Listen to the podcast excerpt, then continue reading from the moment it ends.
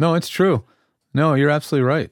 Yeah, it does really. It does. It does trigger re- remember memories. I remember sitting in my bedroom in my parents' house, hearing certain songs like uh, "Double Dutch Bus." That song from the early '80s it Mhm. triggers a memory uh, instantly. Or "Earth, Wind, and Fire" playing my parents' vinyl records. Certain songs like instant memory of where I heard that song.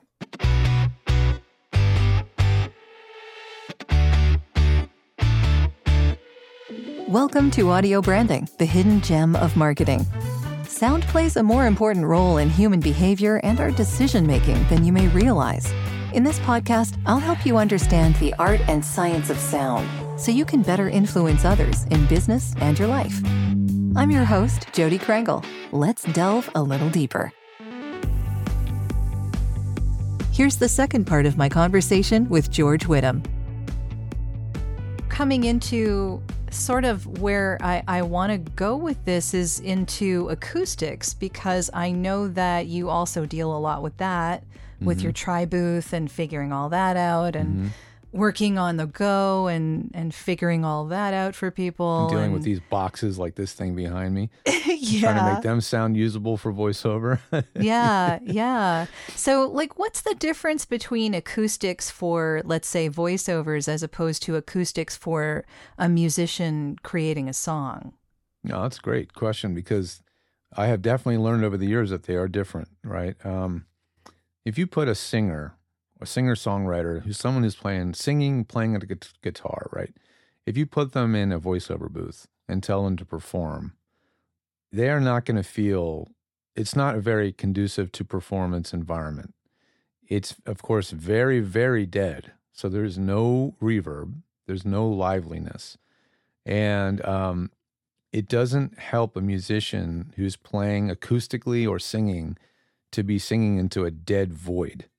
Um, it's very difficult to perform that way and feel comfortable and inspired to perform. In fact, in a recording studio, what often will happen is there's a special mix for monitor headphones that the engineer creates just for the singer to hear themselves in the way that they would like to hear themselves, or maybe even the way they might hear themselves live Sure. With more with room tone. yeah, more sound, Yeah. more reverb, and all these other things in their headphones. So it feels it feels like it inspires their performance, right? That always that's that's a big thing in music. But in voiceover, we we really do need to have this really very sterile, dead environment because the audio has to be captured that way. The post engineer is going to make all the decisions about how that voice fits into the mix, what the environment's going to sound like, the ambience and everything. So the the two are very different. It doesn't mean that musicians aren't going to use things like this this ISO booth behind me um, when it's absolutely necessary because they can't wake up the kids, they can't bother the neighbors. Um, but it's definitely harder to perform for a musician in in a very dry, dead environment. So yeah, they they definitely like different things when it comes to a, a studio. The musicians like it more lively, more wood, like Mhm. wood surfaces, more exposed wood, a hardwood floor. Sure. Um, that is definitely much more what in general musicians are going to prefer. Yeah.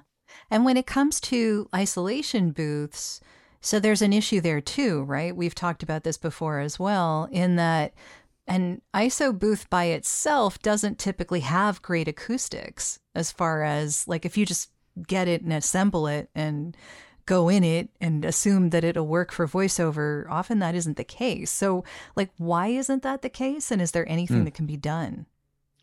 Well, there's a lot of whys to this, but yeah. the what is is that a lot of these companies that make ISO booths don't understand the importance of actually having an acoustics expert because they don't they don't have enough knowledge or maybe user feedback that about the acoustics of the space. There's a lot of people there's a lot of the blind leading the blind.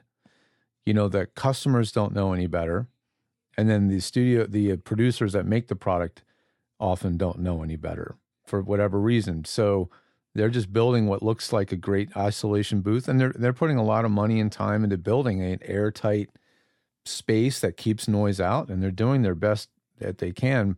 But they don't realize that there's incredible restrictions that come with having these very small and often very low ceilinged spaces. So there's some real challenges acoustically to get rid of the resonance of that room. The, every size room has what we call room modes, and that's the frequencies at which that room are going to eh, that room is going to have resonance, and it's really three three dimensions: length, width, and height. Right. So each of those is going to determine certain frequencies the room will resonate at. And in order to get rid of all of those different resonating frequencies, requires sometimes very thick acoustical treatment on the walls. If you were to tune that room to remove all of those different frequency resonances, your your three and a half by five uh, ISO booth would end up being two by four and two by three in the middle because you'd be yeah.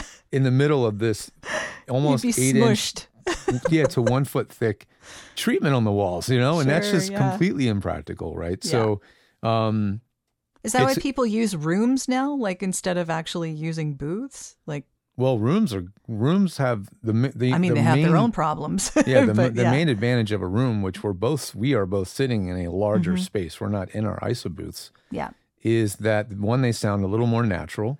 They mm-hmm. just sound more natural because we're used to talking to each other and having conversation in a room, mm-hmm. not in a closet. Yeah. Right. Spend some time with a friend. Sitting well, I used to do that as a as a kid with the walkie-talkie, trying to talk to my sister on the other end of her closet. Yeah. I yes. remember doing that as a kid. yeah, totally. But imagine sitting and have, with a friend and just having coffee in a closet and having a conversation. Yeah, no, right? no. The so, coffee would be everywhere. You can't waste coffee. yeah. So a room, a bigger room, is a more natural environment. It feels more yes. natural. It sounds more natural to us. It just makes sense. Plus, a larger room, all those room modes where the room resonates at these frequencies are much, much lower in frequency, so they fall mm. below the voice range for the most part. Mm-hmm. So, yeah, it's not that the rooms don't have resonance, it's just that they're way down below voice range. So that fixes another problem. Plus, the ceilings are generally going to be higher in a larger room, so you don't get the reflection off the ceiling as much, especially when we're seated and the ceiling is a meter and a half above my head. So, not an issue at all. So the bigger rooms do have advantages, but their major disadvantage is the bigger the room is, the harder it is to keep the noise from coming in. Yeah. Much more difficult. Um, so yeah, that's the pro and the con. You know, I would I would always prefer a bigger room if the budget and everything else allows. But um, for many people, that's just not tenable if they live in any suburban or even urban environment. They just yeah. they're not going to have that luxury. They have to find the most confined, quiet space they can in their in their home. It can be hard to find sometimes too. So, yeah. yeah. I definitely feel for the people in that situation. I'm kind of in that situation myself. I mean, the reason that I have the booth is because I'm in a townhouse complex and there are people driving by our house on a regular basis and groundskeepers and like all sorts of other things happening that I have no control over. So, yeah. we're really lucky just, right now. Yeah. Yesterday morning at this same time, there was an edger going down the sidewalk, you know, with the oh, metal no. spinning blade that runs along the concrete. It's the yep. most horrible grating or the worst sound on earth. It would be happening right now if this was yesterday. So actually, yeah, yeah we have groundskeepers lucky. that come here Tuesday mornings, um, only in the summer. But mm-hmm. they've been they were here not today, but they were here last week because it was summer like conditions. Right. And the leaf blowers, I'm like, why? This is what leaves is, are there? this is every week all year round in yeah. Venice, California. Right? Uh, there is yeah. never a season where you don't have that stuff. It's just constant. And I live near an, a small airport. Oh my so goodness! this is one of the quietest mornings I can remember. I was having breakfast with my girlfriend wow. and just sitting there in silence, going, "Wow, it's really quiet today. this is really strange." So we got we got really lucky. they knew you were coming on the podcast, and they just wanted to be, you know, yeah. They want they wanted to make sure you had a, a good sound. I mean, so, you guys probably yeah. don't think you guys must you must imagine that I have this like incredible recording studio with soundproof everything. No, I, I don't. I I you know, I don't build studios for myself. I build them for everybody else, yes. right? So, yeah. Um, while it'd be nice to have that, I don't have that. I just have the same crappy windows every other apartment building in LA has and uh, and uh, that's why there's a booth back here for really really critical stuff. You know, so yeah, yeah, that's the reality of living in a city. I get it. I get it. And I'm in a suburb, so yeah, I don't know. I don't I don't know if you can ever really get away with it unless you're living out in the country somewhere. Yeah. You know, like and then you have uh, cows and tractors and Yeah, big rigs different and noises. and your next door neighbor firing up the motorcycle. motorcycles, mon- you know, monster diesel trucks and on and on. So Never yeah, it's rare to have a complete control of your environment unless you're like on a on a ranch or something really Yeah. far away. So you told me the sound that you hate the most. what about the sound you like the most? What is the most pleasant sound that you've ever heard, do you think? I'm just curious. Hmm. Wow. Well, I guess I've been I've been literally moved to tears in a few orchestra or live performances before, where the sound Sure. is.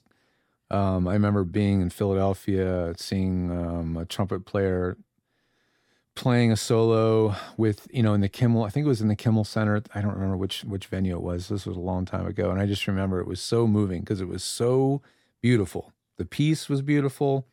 The playing was beautiful. Well, you'd know, right? The acoustics was beautiful. Everything just came together, and it was just.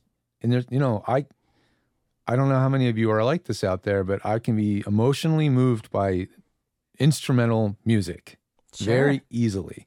Mhm. Doesn't need to have lyrics. In fact, for me, lyrics have always been secondary about music. For me, it, it literally took years for me to start actually paying attention to the lyrics and songs. I couldn't care less what the Yeah. lyrics were in any songs. It was the weirdest thing until I was well into my 20s. So for me, it's always been about the sound, the textures, the rhythms, the way it's recorded. Um, that that has always been what's triggered an emotion in me. And I don't know if this is genetic, but I can tell you, my my daughter, who's now 14, when she was a little little kid, if I played certain songs like piano pieces that were not me playing because I can't play, but I would play her something to help her go to sleep. She'd say, "No, Daddy, don't play that. That makes me sad." And she Oh. and just because of the key of the song and mm-hmm. the way it's played, it literally triggered an emotional response in my daughter before she knew anything about music. Right. So it's a fascinating thing to me. That has always been really interesting to me how just chord progressions can trigger an emotional response.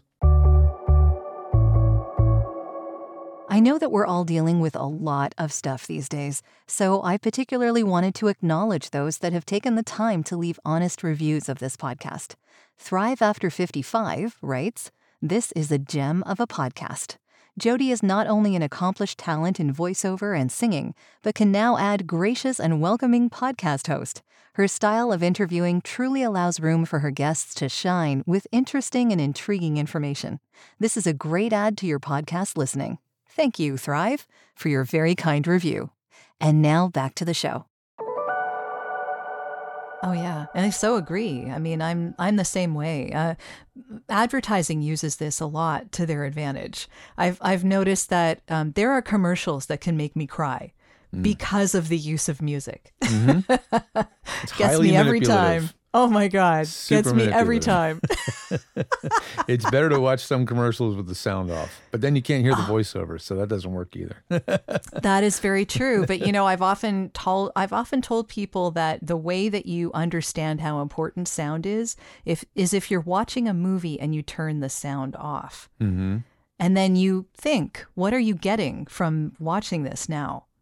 You know, because you can see, you can see what's going on. You can catch probably the plot. You can figure out what's happening. But Yeah. do you care? You don't Yeah, really yeah. care about it. Yeah, absolutely true. Mhm. Yeah. I, as So a kid, when it was a scary movie, I didn't cover my eyes. I covered Mhm. my ears. Yes. Yeah. I still remember that. Covered Yeah. my ears. Yeah.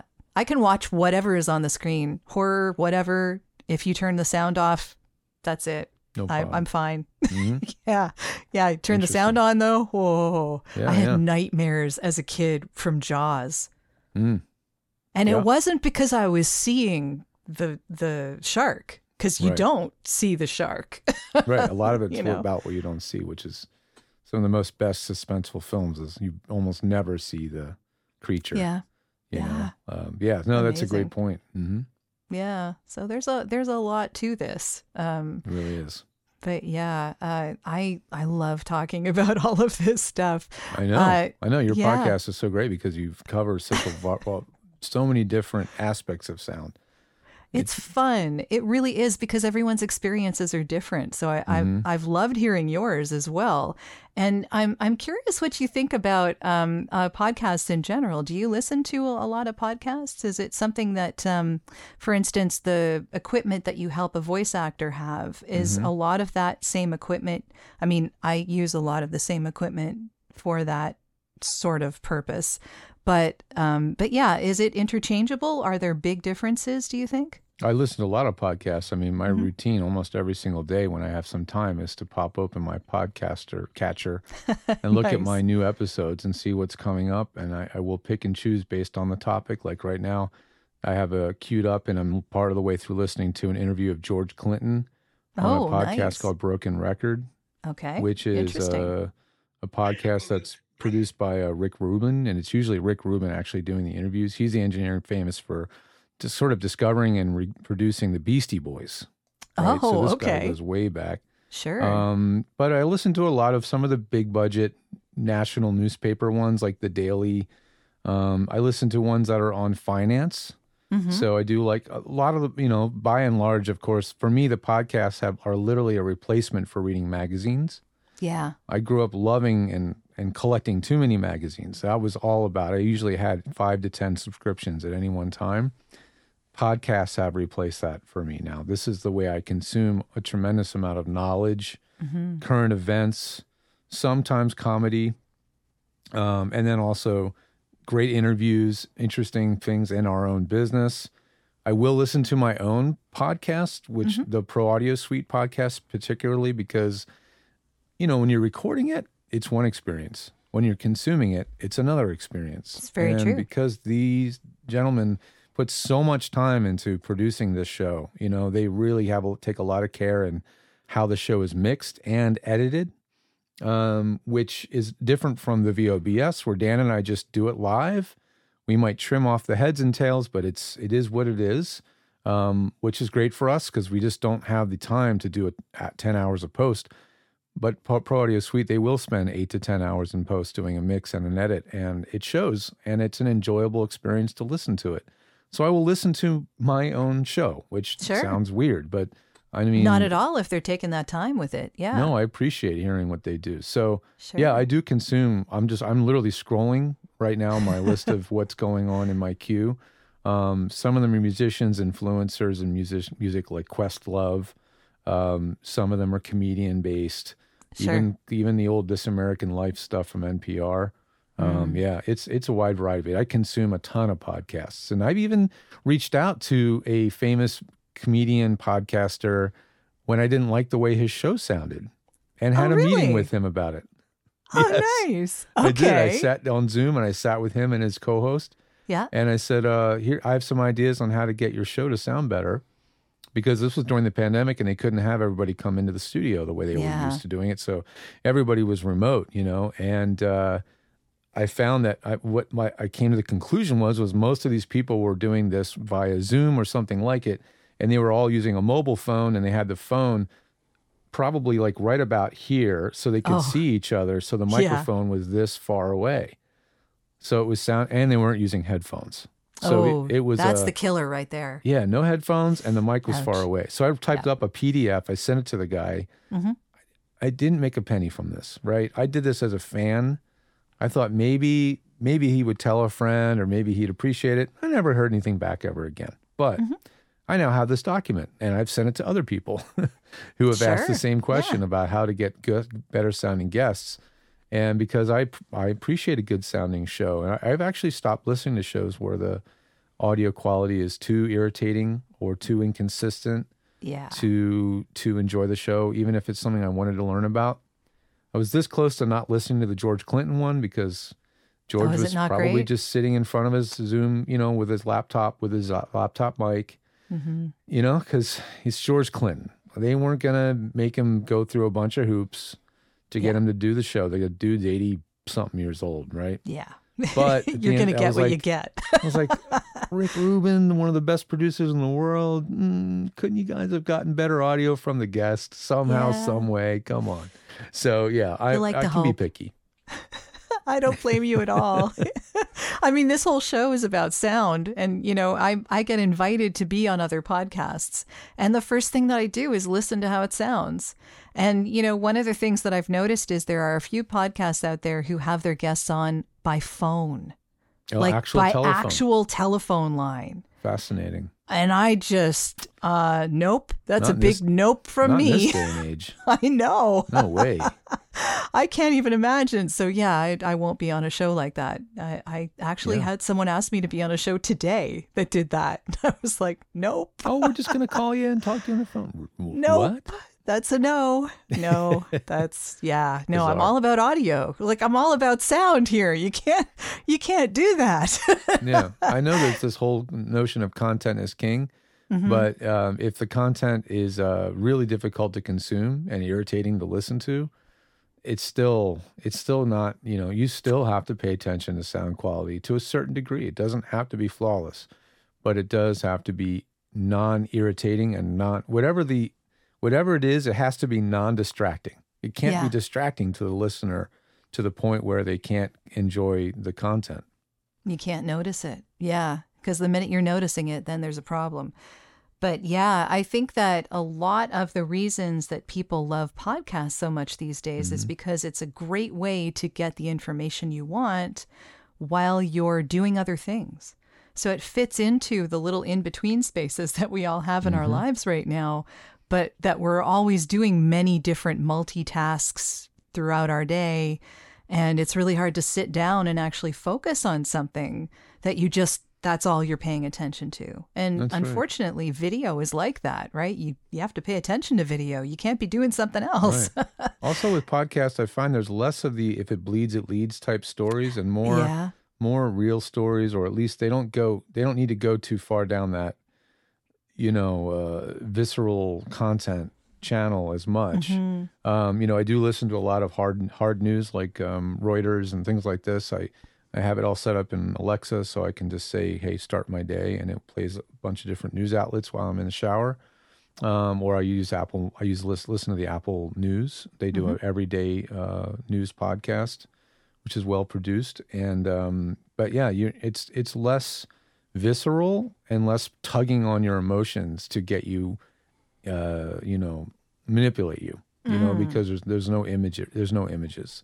So I appreciate that. But at the same time, for my girlfriend who's ESL, you know, English is a second language, the podcast only version, the audio only versions are very difficult for her to consume. Oh, she can't read the lips, or is it like? Well, if it's just a podcast um, and it's just human, you know, people speaking English at normal pace or Mm-hmm. even 1.25 or 1.5, sometimes I listen to a podcast at higher speed.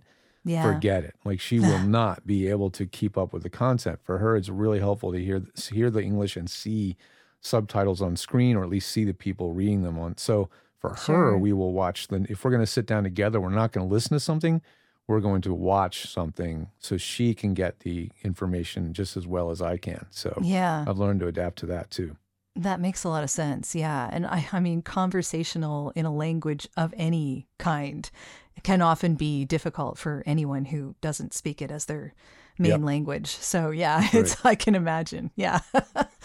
Uh, yeah, so there's there's a lot to unpack here, but I Mm-hmm. think that um, I know you've been on Clubhouse many times with Yeah. uh, myself and many of your colleagues, and I really appreciate that. First of all, because I love having you and, and, and the guys, and and now um, Yeah. Jill is is she? Yeah, yeah, we're going to have Jill come on. Yeah, She's one of the I'm newest forward to that. people on my team. She's an, an engineer based in New York City who I discovered. I don't remember if I found her on Facebook or by Mhm. some other means, just literally searching for information. But the way I find some of my amazing people on our team is either I've seen them answering questions on Facebook, Mhm. and so I start seeing that this person really knows about this thing. I need someone that knows about this thing. It's usually Windows stuff, the stuff I don't want to deal with. When someone's like, "Well, I know how to sort out all this Windows stuff," I'm like, "Well, Well, we that's why talk." that's why you have Mike, right? Mike McGonigal. Yeah, we got a few people. Bruce Hayward on our team is an absolute talk about a specialist. He's like, uh-huh. I use Windows with Pro Tools and RME interfaces. I'm like, well, that is a niche. Wow, That is a niche. But if we get that person, you are the man, right? Yeah. So, um, yeah, so I, I look for that. But Jill um, had another set of. She actually, I, what impressed me is that she had a website or has a website where she is pro, uh, providing similar services at a much less deep, you know, much less of a deep list of options. But she has some of the same services. And I was like, this is great. I wanted to get some different people on our team, and I certainly wanted to get some other, uh, some more diversity, and I wanted to get some women techs on the team. It'd be Um, this nice to see been- more of that. yeah, it's been missing for a really long time. And Mm-hmm. not that I haven't tried. I've actually reached out to a handful over the years, and Mm-hmm. uh, in most, in all cases, pretty much they were. I kind of got a little bit of a, hey, you know, I got my own thing going. I, I don't need you, buddy. I'm, I'm good. Ah. And they're like, thank you very much. So, I mean, and more power to them, right? um, but it was hard to find someone who's willing to also be a team player with us too. Um, and so, yeah, it's it's great. I, I'm we are just going to continue adding more talent and have more people in a wider, diverse area of skill sets over time, and it's inevitable. But Jill is our first uh, first lady on the team, and she is she's fantastic and very very talented. So great, it's Great. great to have her, and we'll get to talk to her. I think on one of our future. Um, one of your future clubhouses, which will be Yeah, fun. I, I like the format of Clubhouse too. It's Yeah, I really enjoy it. nice. I, I like that people can ask their questions in the chat as well as being on stage. yes. So it kind of choose. gives you, yeah, it gives you the the options. And uh, yeah, I'm still figuring out the new clubhouse clubs becoming houses thing. oh my god. I'm, I'm Yeah. just waiting for you to figure it out, and then you're gonna. I'm just gonna watch whatever you do, and then I'll Oh, just do whatever goodness. you did. yeah, my myself and uh, Anne Lucente, um, we're going to be meeting later today, I think, to talk that over because um, I use Club Deck. So mm-hmm. Club Deck is an app, and if anyone listening is interested, it's at clubdeck.app, and it allows you to use Clubhouse on your desktop. Now, eventually, Clubhouse is going to have a desktop version, but honestly, the reason I really like Club Deck is because it arranges it in ways that make sense to me.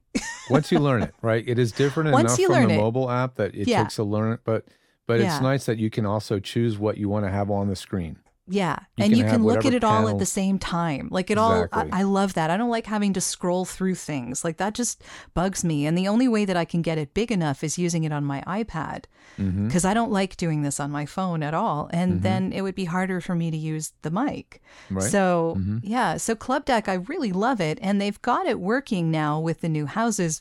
But all of the functionality has changed. And so I don't, I still don't know how to add panelists. Like this is, it's just weird. And the descriptions have changed from like however it had a length. And now it's like 200 characters. It can't be any more than 200 characters. So if you go in to Mm-hmm. edit something and then you, you try to save it, it won't let you save it because that description is too long now. Yeah, it's Oh my God. Yeah. Well, now so, you've had your mini rant. I have a mini sidebar rant that you triggered by mentioning that you can't use your iPad with a microphone. I did a whole video about this, right? And I showed using the Centrance Portcaster with an iPad and how I use it. yeah. Having done all that video, I still have absolute frustration over using a microphone with an iPhone or an iPad. Uh, yeah, yeah. it drives you know, me I have insane.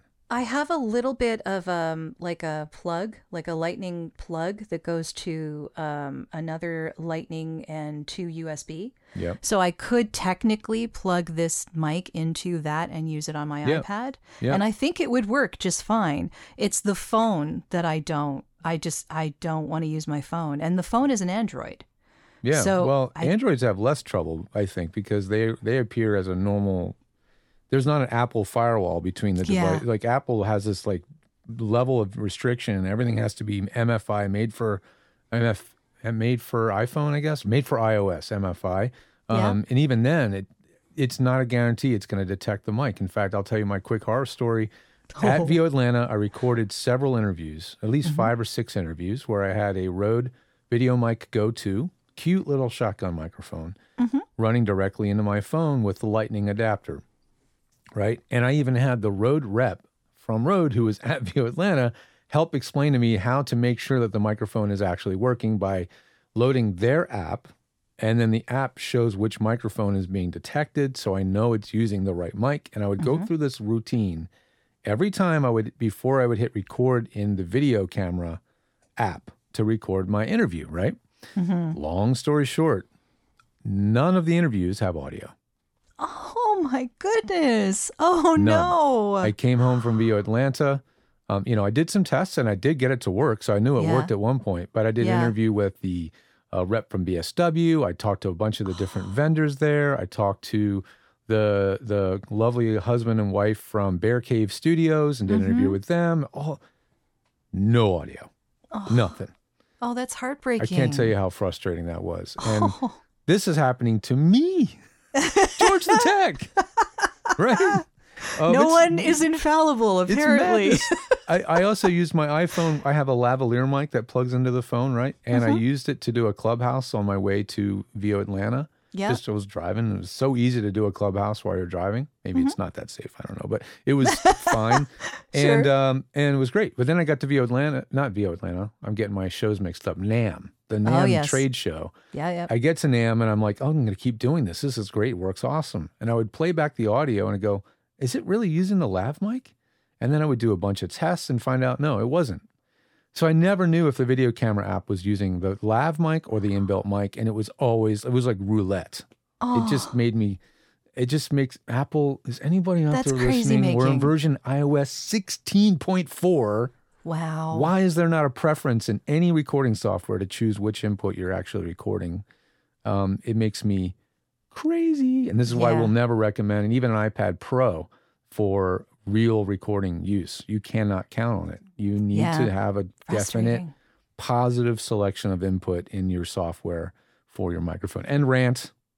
Yeah. No, I get it. I get it totally. Yeah. Do you want to sound your absolute best when you're being interviewed on a podcast or when you're hosting your own show? I have a podcast episode and free downloadable worksheet called Sounding Your Best as a Podcast Guest off of the audiobrandingpodcast.com main page. Just click on the little square graphic to the left of the player displaying my podcast trailer. It gives you some comprehensive suggestions for where to start or for improving the sound you already have, including the type of microphones to consider and why, ideas for soundproofing your recording environment, and suggestions on how to get the best sound when you're being remotely recorded on services like Riverside FM or Squadcast. Don't let bad audio quality hold you back from being the best podcast guest or host you can be. And of course, if you happen to need voiceover for your intro and outro, feel free to get in touch. I'm happy to help. And now, back to the podcast. And for me, it was less a sound issue and more, uh, I don't like doing things on my phone. Yeah. It's well, too small. Yeah. Yeah. For You know, me, it I mean, just this is a big capturing. phone. I was only capturing, right? It was just a capture Yeah. device. And frankly, even to this day, this is an iPhone 11. It's still Mm-hmm. the best camera for shooting video that I actually own. Yeah. It's Wow. embarrassing to say, but I've, I've got the DJI Osmo Pocket and I've got GoPro and all these other things. This is still the one that's going to shoot the best looking video, best color, uh, everything. And well, we um, were talking before about old tech doing the job, right? Right. iPhone 11. For me, it Yeah. doesn't feel old because it's the only iPhone I've ever had. It's the first one I ever had after coming from a long, long line of Android phones. Mm-hmm. Um, but I've tried to break this phone. The back of it is all cracked. You can't tell I have a cover on it, but this is Yeah. all broken glass. Oh, wow. And this thing will. This thing still has perfect video. I don't know how that's possible, but uh, That's anyway. impressive. Yeah, this is why I don't trust iOS for for pro audio Yes. gathering. Yeah, I, I don't blame you at all. I have one question for you that I, I want to ask you because I'm curious as to your answer. Why do you think sound is important? Uh I don't know. I could get really esoteric and say sound is There important because it's the reasons, but- first sense maybe that you have in the womb and it's the first thing that you maybe consume and remember from the womb is you remember the sounds of your mother's voice and you remember music that's heard through the woman The through the bodies maybe. the heartbeat Mhm. maybe that's why sound is so incredibly important um you know that would but uh i well i think it is because it it can it is so directly uh, for many of us, and maybe all humans are this way, but some people d- don't tune into it. But it is so directly attached to emotional response. Maybe that's why it is so incredibly important. I think that's Yeah. what it is for me. I definitely agree with you there. Yeah. Like uh, smell is attached to memory. Mhm. You will always remember a smell from some event, and- or a smell will trigger a memory of an event mm-hmm. because the that those parts of the brain are so closely attached to the hemoglobin. No, I'm just making up dumb words.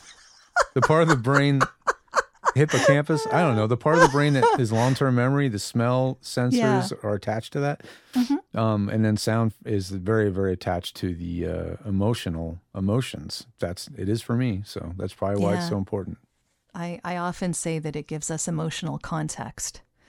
So uh, so yeah, and, and and you're right. You, you get a smell, and you can be brought back to wherever you were. Sound kind of does the same thing, because I don't know about you, but when I hear like '80s music, brings me right back. No, it's true. no, you're absolutely right. Yeah, Yeah. it does really it does. It does trigger re- remember memories. I remember sitting in my bedroom in my parents' house hearing certain songs like uh, Double Dutch Bus, that song from the early 80s. It triggers a memory uh, instantly or Earth Wind and Fire playing my parents' vinyl records.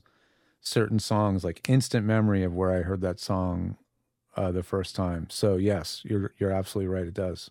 it's almost more than a memory too it's you get the feeling too because Mm-hmm. you're getting not only the remembered experience but the emotional experience and so it feels more real which uh, yeah like i just i love that about sound but yeah i too. could go on for absolute ever on this Yeah. topic however i know that you have a busy day ahead of you I know you see me looking at my thing like, oh I shoot, know. I'm supposed to be talking to somebody soon. Um, I, I will I, i, just want for to hours too. Yeah, I know. It's a great I, I love talking about this subject and I could do it all day. But uh but besides that, I really want to let people know how they can get in touch with you if they need what you are offering because you offer a lot of great services with a lot of great staff. So please let them know how they can get in touch with you. Sure. Um, our company is George the Tech. Our domain is you can either put in georgethetech.com if the other domain breaks your brain, but the preferred domain is george the dot tech. Um, and uh, that's where you can find us on the web. If you don't know what to do, there's a contact form at the very bottom of every single page on the right side. You can send us an inquiry about what your interests are. Um, you can, uh, or you can go into what I call the Greek restaurant menu and just start scrolling all the different services that we have because what we've, we've broken it down so that the services are are uh, what we've done is we I have all these texts and I have this master Google spreadsheet that has all of the technologies and tech softwares that I'm concerned, you know, that I'm what I want to make sure we cover, right? And then I mm-hmm. have a check, a list of who is the expert in that area. This huge grid. I call it the tech team grid. And then those folks are assigned to those specific services. So if you book, I need help with Adobe Adobe Audition, and you look on the little calendar and you see a little initials on that little calendar and you click, that person you select is going to be an expert at Adobe Audition. Um, so that's uh, that's something we've innovated this year, and really, I'm really proud of it. Um, it was built by the team at SkillsHub.life, um, which has this amazing on-demand coaching booking system um, that was founded by uh, Jennifer Hale up in Canada. Oh, eh? okay. on the other side of the country. Um, Yeah, yeah. And uh, it's a it's a brilliantly designed website, and uh, my site is basically built as the that's the underpinnings of of our site.